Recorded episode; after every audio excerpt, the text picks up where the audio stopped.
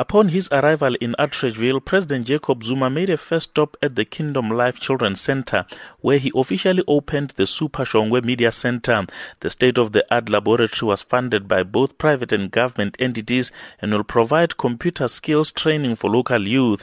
The facility, which now has more than 40 computers, was established by a local elderly woman, Nomalizo Goba, and this initiative was lauded by the president. Thank you very much indeed for this achievement. When I say in this country we have a good story to tell, I don't believe. Mm. I don't know how you qualify the story. Yes. Mm. Is this not a good story? It is. To tell. It is.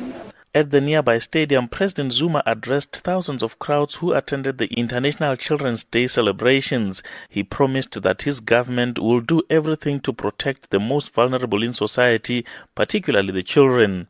Violence against women and children is a priority crime in South Africa. The South African Police Service is under standing orders to act swiftly against those who abuse women and children.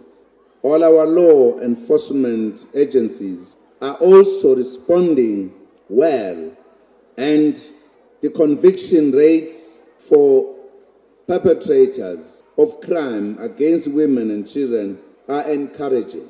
Here in South Africa, the International Children's Day coincides with the Child Protection Week campaign. This year, the campaign is observed from May 29th until June 5th under the theme Let Us All Protect Children to Move South Africa Forward.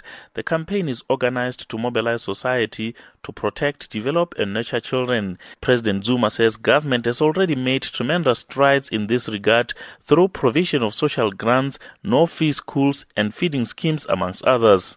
South Africa is a better place to live in for children, especially those from poor households. The democratic government is also doing well with regards to cushioning and supporting children in distress. Many children are orphaned at an early age or are taken away from their parents due to abuse and other social problems. Government provides for such children through foster care program. There are more than 400 and 70,000 foster children receiving foster care child grants from government in the country.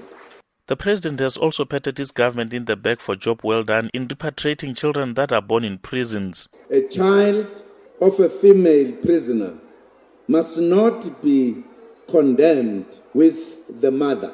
The child must be given a chance to lead a better life outside prison.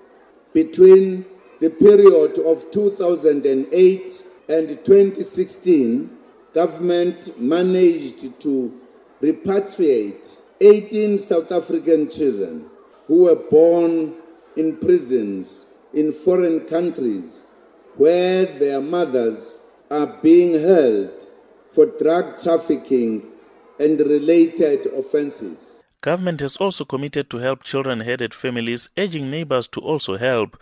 Children were also urged to reject crime, including the scourge of drug abuse. I'm Amos Paro in Pretoria.